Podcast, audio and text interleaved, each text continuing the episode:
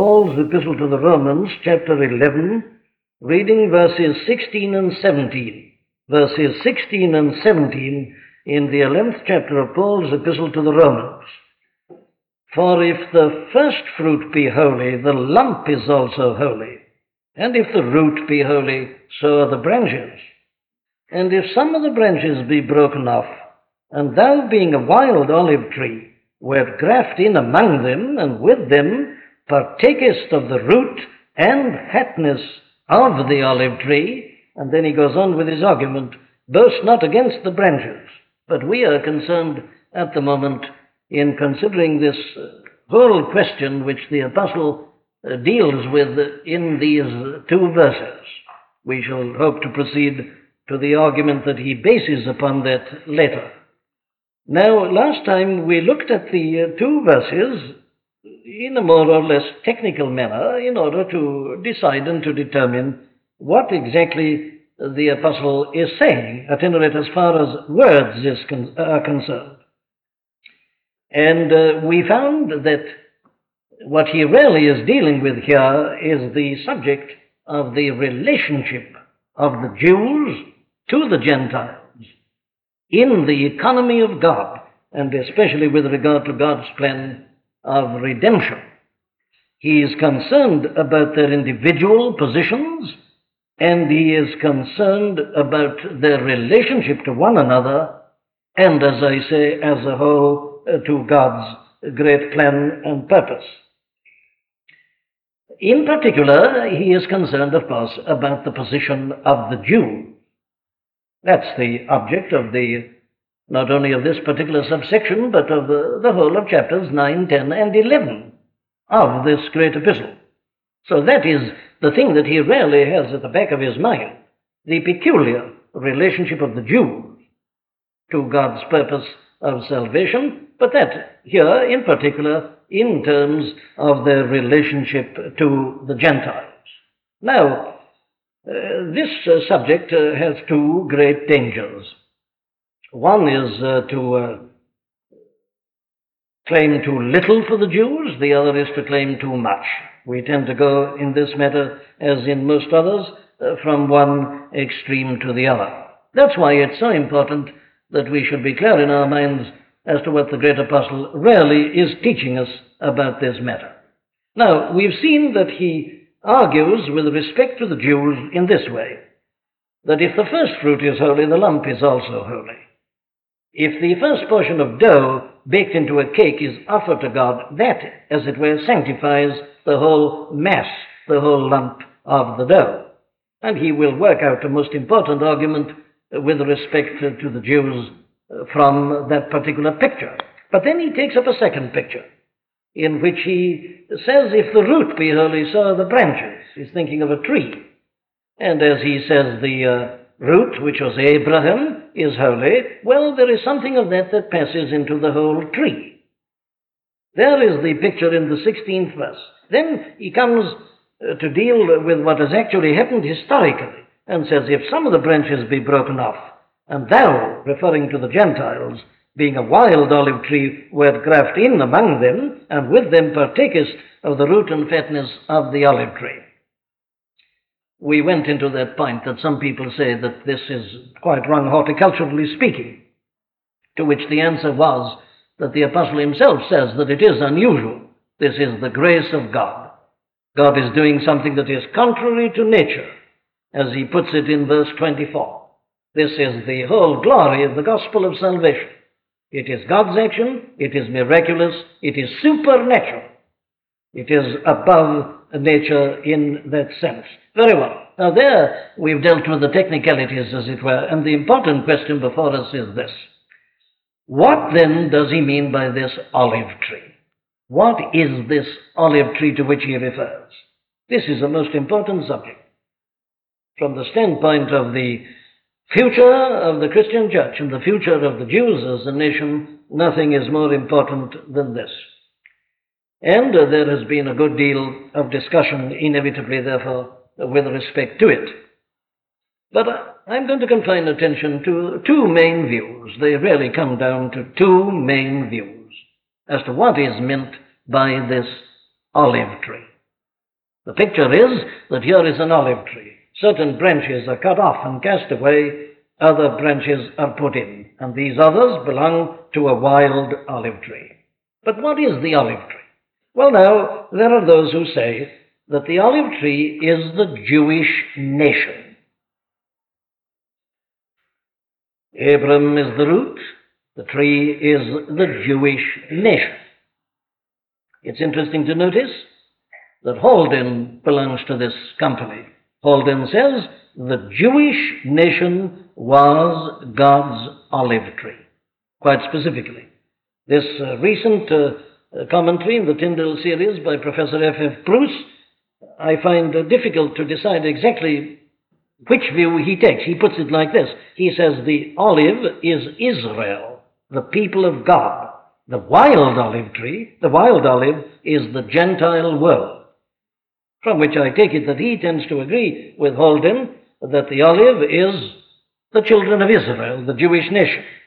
But he, I, am not certain because he adds this other phrase, the people of God, which makes it doubtful in my mind as to which of the positions he really is in. But as he does contrast it with the Gentile world, I'm assuming that he also, like Haldane, believes that the olive tree is the Jewish nation. Now then, I want to suggest to you that that is a wrong interpretation, and I want to give you the reasons which lead me to say that. Incidentally, uh, I find myself in the agreement with the vast majority of the older commentators, Calvin and Hodge and others, who reject this idea that the olive tree is, is the Jewish nation. What are the reasons? Well, here are some of them. If the olive tree is the Jewish nation, well, then the teaching is beyond any question, it seems to me, that Gentile believers in Christ were grafted or grafted onto that tree, therefore automatically become Jews.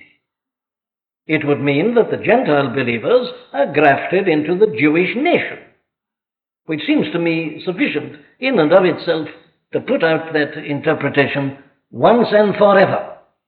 You've got to work out the implications of a statement.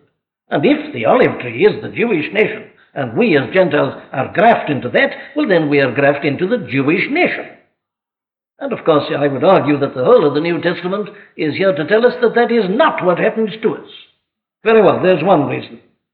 Then uh, there does seem to me to be a, a contradiction, even in the case of those who seem to espouse that view. Take, for instance, Professor Bruce. He goes on later to say, in such an unusual grafting, of putting this wild into the good, the old stock, he says, is reinvigorated by the new graft.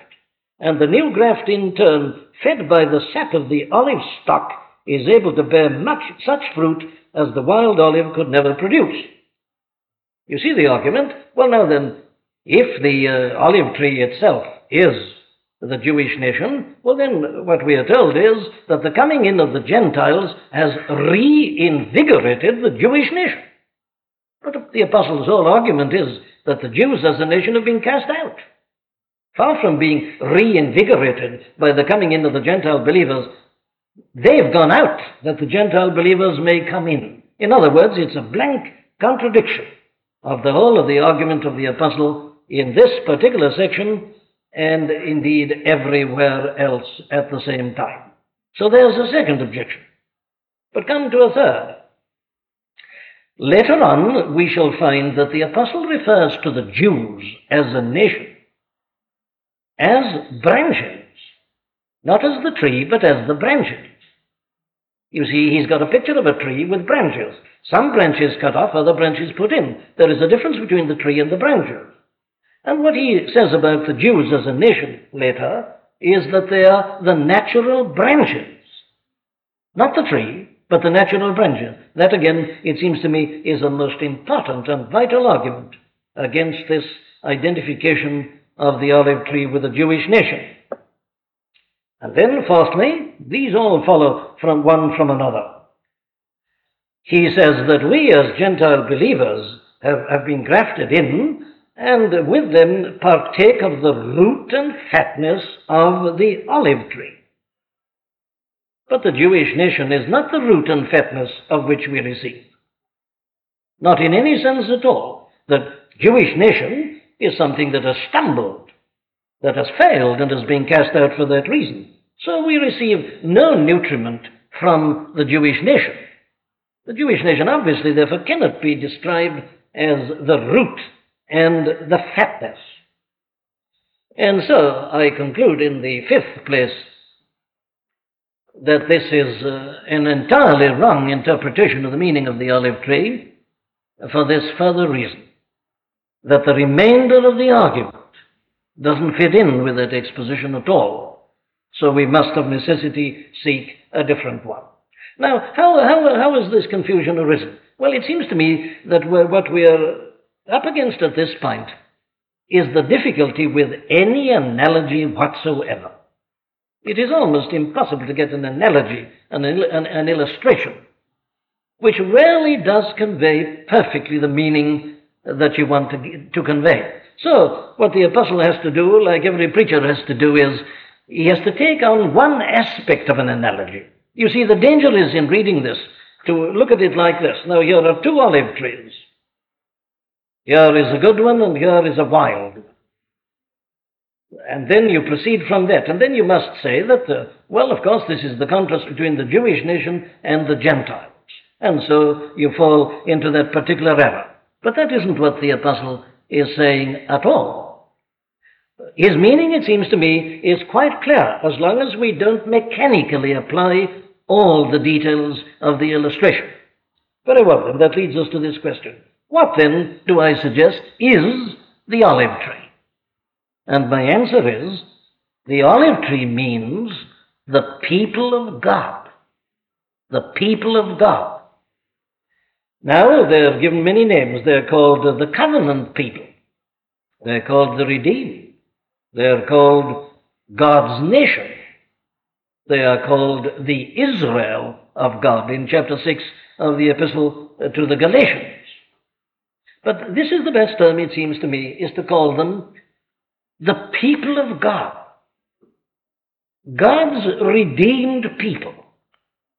Now, there is the fundamental thing. Let's work it out together.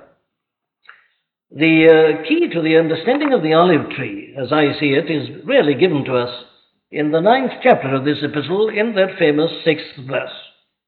I remember saying many times over that that sixth verse in the ninth chapter is a most important verse. It's the key to the understanding, really, of the whole of these three chapters. Not as though the word of God hath taken none effect. Why? Well, now here's the answer. They are not all Israel which are of Israel. That's the thing. That's the key to the solution. In other words, as we were reminded there in the ninth chapter, and as indeed the whole of the Bible in a sense reminds us, two nations came out of Abraham. Abraham as the father, Abraham as the root. Abraham leads to two nations. One of them is a natural nation and people. The other is a spiritual nation and people. You remember that he goes on there in the ninth chapter to say, Neither uh, because they are of the seed of Abraham are they all children, but in Isaac shall thy seed be called. Ishmael was a child of Abraham, as Isaac was, and yet you see there is this vital difference. It is this spiritual seed. That is, they which are the children of the flesh, these are not the children of God. These are not God's people. But the children of the promise are counted for the seed. These are the people all along. And you remember how he went on working out that analogy and illustration. You get it in exactly the same way in the children of Isaac, in Jacob and Esau. Both are natural children, but only Jacob is the spiritual child. He therefore constitutes the seed. Now, the whole difficulty arises when people forget that vital distinction. It's very easy to slip into this trouble because, after all, they all do come out of Abraham. And promises were made to Abraham, some of which were purely material, others purely spiritual. But there are points at which they coalesce, and they seem to be one, hence the confusion. That, of course, was the ultimate reason why the Jews rejected our Lord and Savior. And that is why they've continued in trouble. And that is why many people today, concerned about these prophetic questions, get into equal trouble. They forget this vital distinction between the two nations, if you like, that came out of Abraham, and the fact, which complicates it still more, that at certain points they're both one. Very well. Now, there is the key uh, to the understanding. Now, I'm uh, putting it to you that the olive tree here is nothing but the spiritual nation. That's what I mean by the people of God, not the natural nation, but the spiritual nation that came out of Abraham. These two, as I say, are related, and yet it's vital that we should realize that they're separate. Now, in Abraham, of course, they were one. He is the father of both, the natural and the spiritual the material, if you like, nation, and that which is purely spiritual. And in general, this is true also of all the descendants of Isaac. In Isaac again they're one. In Jacob again they're one. But you notice that in every one of these instances there is also a division. One of the sons of Isaac is natural only. The other one is spiritual. Spiritual and natural. And so it goes on as you follow out the working of this principle.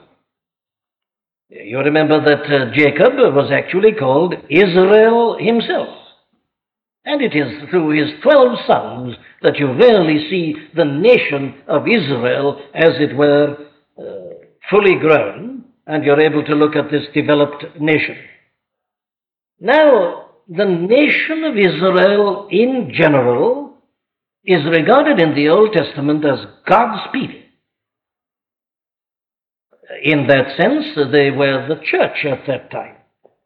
Or, as Paul puts it here, they were certainly the natural branches in this olive tree. They were the first to appear, they were the first on it. And so you often find them addressed as such. God addresses the whole of the nation of Israel as his people. You remember how in the book of Exodus, in, in connection with the giving of the law, you have this great example of this at the beginning of the 19th chapter, where, where God addresses the whole nation. He turns to them and he reminds them that he is uh, their God, and he makes certain promises to them. Ye have seen what I did unto the Egyptians, and how I bare you on the eagle's wings, and so on. And uh, if you will obey my voice indeed, and keep my covenant, then ye shall be a peculiar treasure unto me above all people, for all the earth is mine. And so God addresses them as his people, and as his nation, and makes certain promises to them you will find uh, that he speaks to them in the same way in many other places. There's an example in Deuteronomy chapter 7 and verse 6.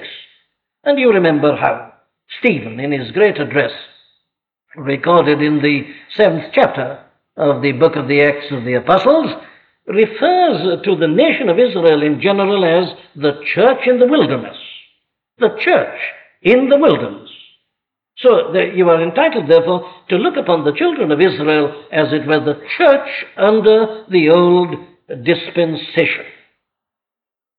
God is there, as it were, looking at the whole nation as his people.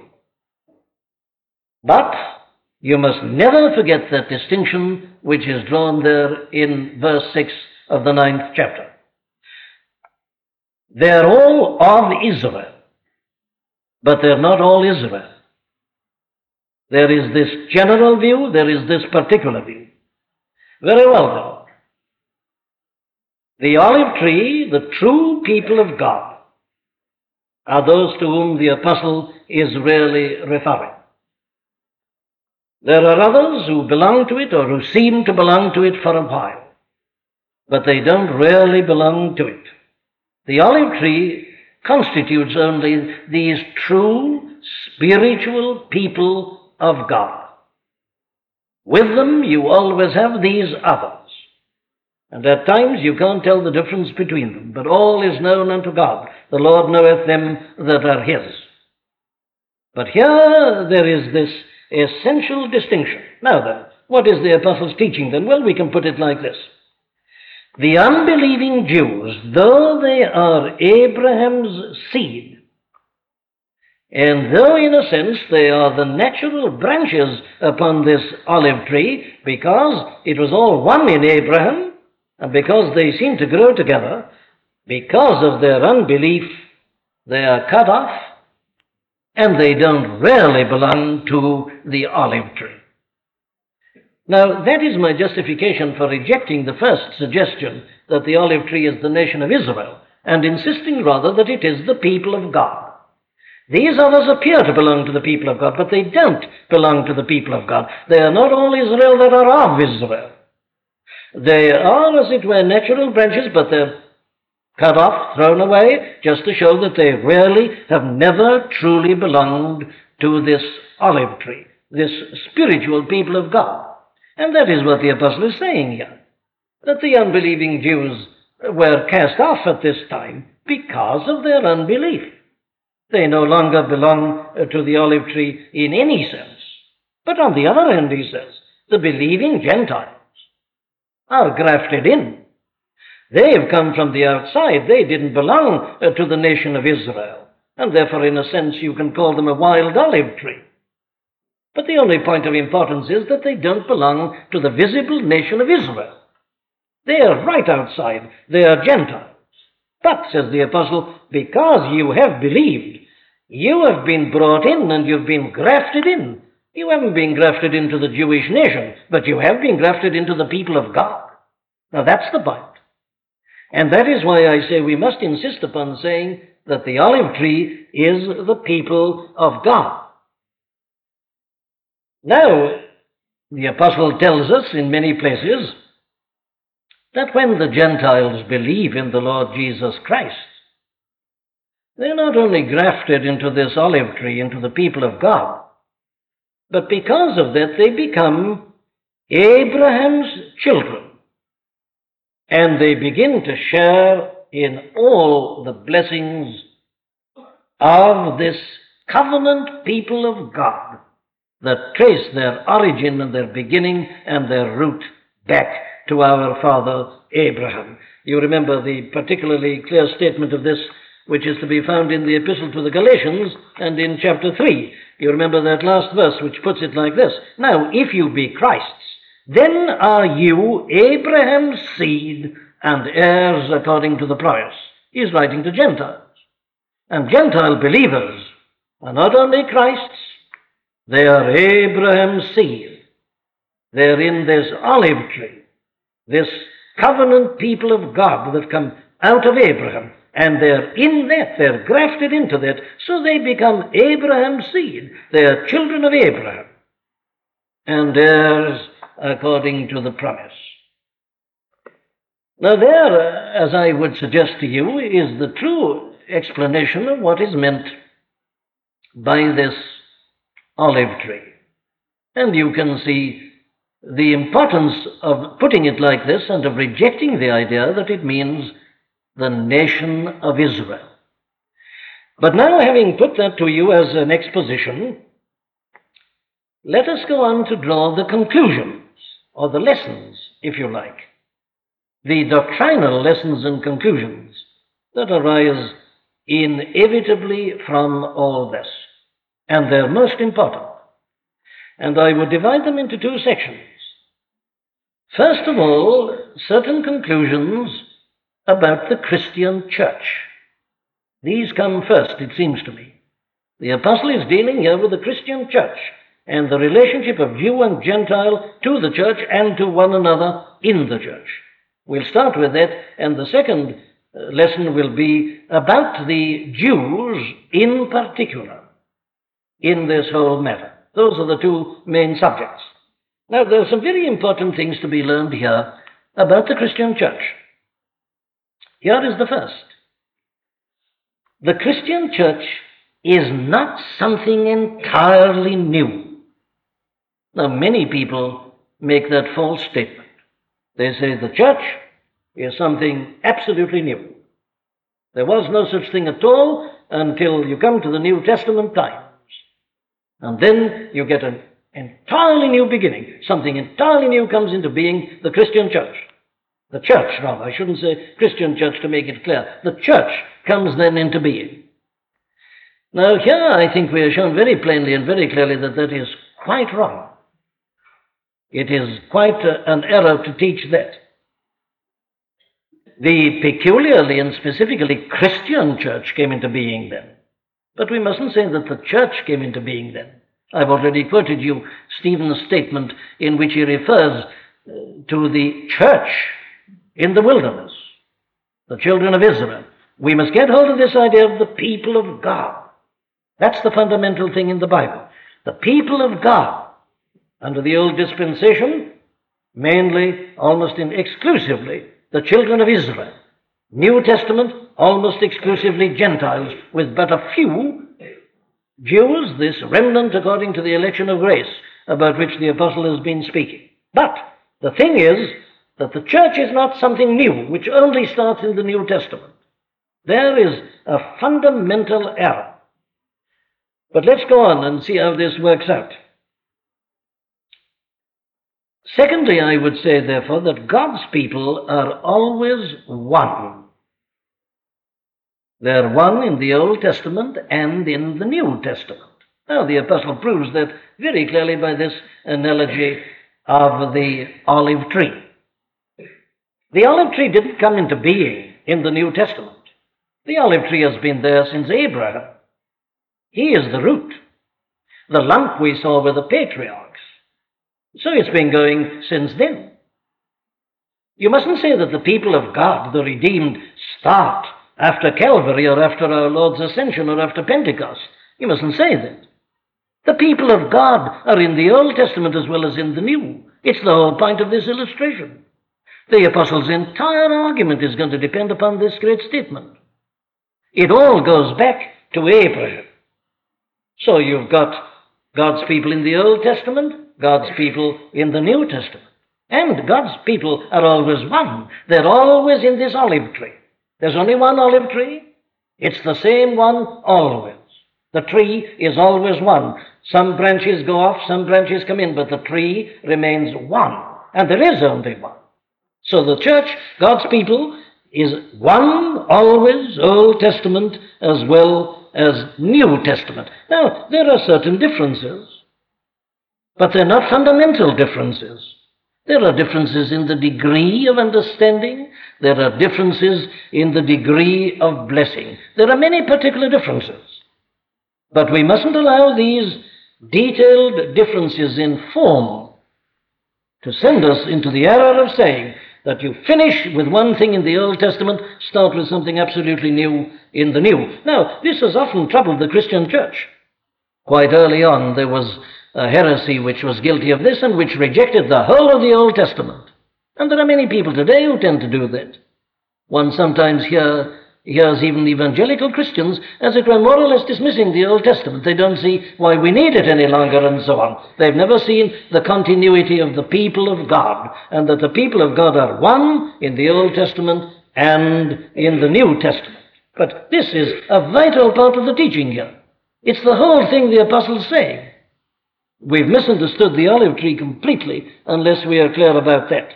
Then I go on to say this there is only one way of salvation, and it's always been the same one. Now, we've seen that at great length in this epistle.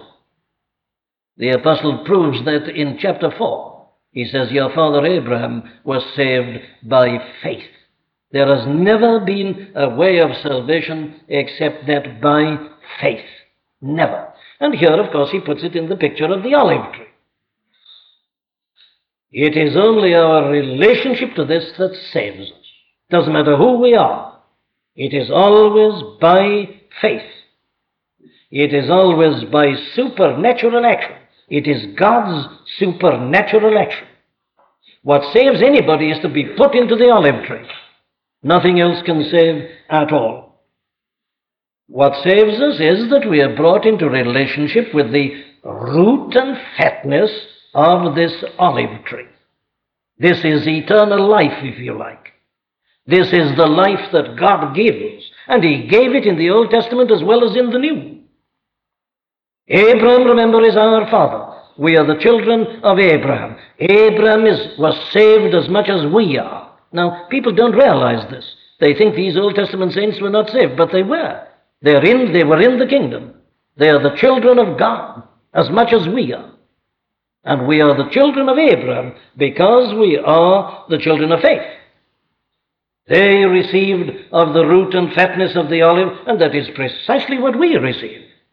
We are only Christians and we are only saved because we are born again, because we have all the results of being born again. We have this life, this root and fatness of the olive tree. That is the only thing that saves. It's saved in the Old Testament, it saves in the New, it always will save.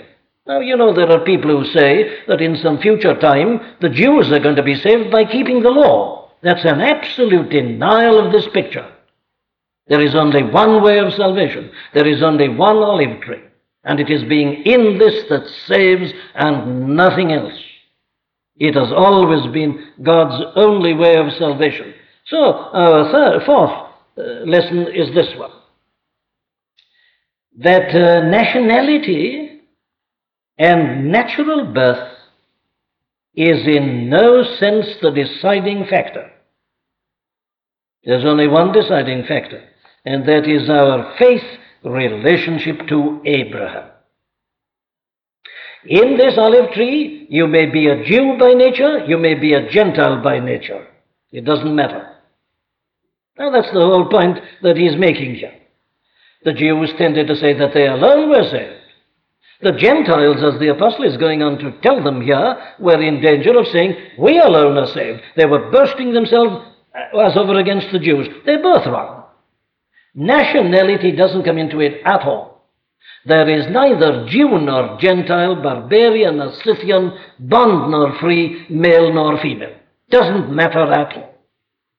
The only thing that does matter is are you engrafted into this olive tree or are you not? So you see, he cuts the ground from people who tend to rely upon their nationality or their natural birth or any of these things that are true of us by nature. That's all here. It's all brought out in this wonderful picture of the olive tree. And it's the whole point that the apostle is arguing. And then I make my fifth point, and it follows, which is this. The blessings which all who belong to the olive tree are always the same blessing. That follows, doesn't it?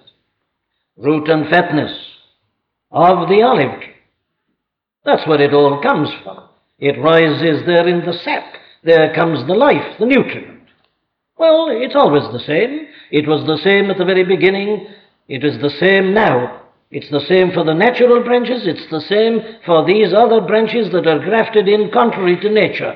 It's all the same. They receive exactly the same blessings. Now, this is, of course, the great point that is made by the apostle in that section of Scripture which we read at the beginning out of the epistle to the Ephesians. And it is astonishing how people uh, seem to miss this most wonderful teaching, which the apostle gives not only here in Ephesians, but in the statement I've already quoted at the end of the third chapter of Galatians, and which is, of course, a vital part of his whole teaching about God's grand purpose of redemption in history. You see, what he says is this. Here he is writing to these Gentile Ephesians. He says, Remember that you in time past were Gentiles in the flesh. You were called uncircumcision by that which is called the circumcision in the flesh made by hands. But remember, he says, at that time, you were without Christ, outside Christ. Well, what was true of them as such? Well, he says, you were then aliens from the commonwealth of Israel and you were strangers from the covenants of promise. You had no hope, and you were without God in the world. He said, You as Gentiles, you had nothing to do with God's commonwealth. There's another term God's people, God's commonwealth. And you were strangers from all the covenants of promise that God had made with his covenant people. You had nothing to do with these, you were outsiders. But immediately he adds, But now, in Christ Jesus, you who sometimes were far off are made nigh by the blood of Christ. In what sense are they made nigh? In the next verses, he goes on to show how they have been made nigh by our Lord's work upon the cross where he's broken down the middle wall of partition and has reconciled them by the blood of his cross and has made of twain one new man, has preached peace to you that were afar off and to them that were nigh, to Gentiles and to Jews. Now then, he says in the 19th verse, you, because you've become believers, are no more strangers and foreigners, but fellow citizens with the saints and are of the household of God you were, he says, aliens from the commonwealth of Israel. You were strangers from the covenant of promise. You're no longer that. You are no longer strangers and foreigners. Well, what are they? Well, they've become fellow citizens. They're of the household of God. In other words, it's another way of saying you were outside the olive tree, but now you're inside the olive tree. Before, all these wonderful covenant promises had nothing to do with you. They've now got everything to do with you. You're inside. You belong to the olive tree. And now, therefore, you are heirs of the promises. You are heirs of all the blessings of salvation that God has promised to his covenant people. Well, then you see in the third chapter of Ephesians, he goes on to explain this a little bit more in detail. He says, I am Paul, the prisoner of the Lord for you Gentiles. He says, You've heard about this dispensation of the grace of God which has given, been given to me uh, for you, how that by revelation he made known unto me the mystery, which in other ages was not made known unto the sons of men, as it is now revealed unto his holy apostles and prophets by the Spirit. By which he means not that this was entirely unknown in the old dispensation, because that isn't true. You have those wonderful prophecies of Isaiah and others who see the Gentiles coming in, but it wasn't understood clearly. It hadn't been revealed in its fullness, as it has now been revealed, he says, to his holy apostles and prophets by the Spirit. What is this mystery? Here it is. That the Gentiles should be fellow heirs and of the same body and partakers of his promise in Christ by the gospel. Could anything be clearer? Fellow heirs of the same body, yes, in the same tree, the same olive tree. This is the way in which the blessings of salvation to Christian people are described. They're the old blessings promised to Abraham, repeated so many times uh, to David and to others. All that God has promised to his people, to the redeemed people, these are the things that matter. And what is true of us as Christians, therefore, is that we are now brought into the realm of these ancient promises. As I say, this isn't something absolutely new.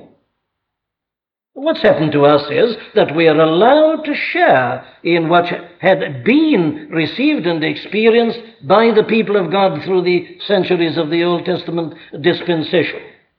That's how we are described in the New Testament. We mustn't cut this absolute division between Old Testament and New. No, no, it's the form that has changed. It's no longer one nation, it's now many nations, it's now the church. But essentially, it is exactly the same thing. And all the blessings that we enjoy are those blessings which had been promised to Abraham's seed of old, which until this point only the Jews had received, but now the Gentiles also are made fellow heirs, brought into the same position, put into the same tree, are members of the one and the same body. Now that is the teaching of the Bible with regard to the relationship of Jew and Gentile in the Christian church. And it is on the basis of this that the apostle will be able to work out the argument in the rest of this chapter. But let me just deal with this second great lesson, the second conclusion, which I mentioned just now, about the Jews. Now, while all that I've been saying is true in the teaching of the New Testament, And while it is true to go on repeating that it doesn't matter whether you're a Jew or a Gentile in the matter of salvation, and the only thing that matters is faith, belief in the Lord Jesus Christ, being related to this olive tree, the people of God, receiving the life divine. Right? All that is absolutely true. But at the same time, the apostle is concerned to teach her that the Jews, speaking in a national sense, and of an earthly people, is, the apostle is concerned to say that they have that there is something special and unique about their position. Now we mustn't lose sight of this. As I've been pointing out, the danger is to make either too much or too little of the position of the Jews. I'm now dealing with the danger of making too little of it. The Jews made too much of it, the Gentile danger is to make too little of it. Now the apostle says that we must be clear, therefore, that there is something special, after all, about the relationship of the Jews, speaking of them as a whole, as a nation, to this whole purpose of God with respect to his people. What is it? Well, it seems to me that we can tabulate these again like this. First,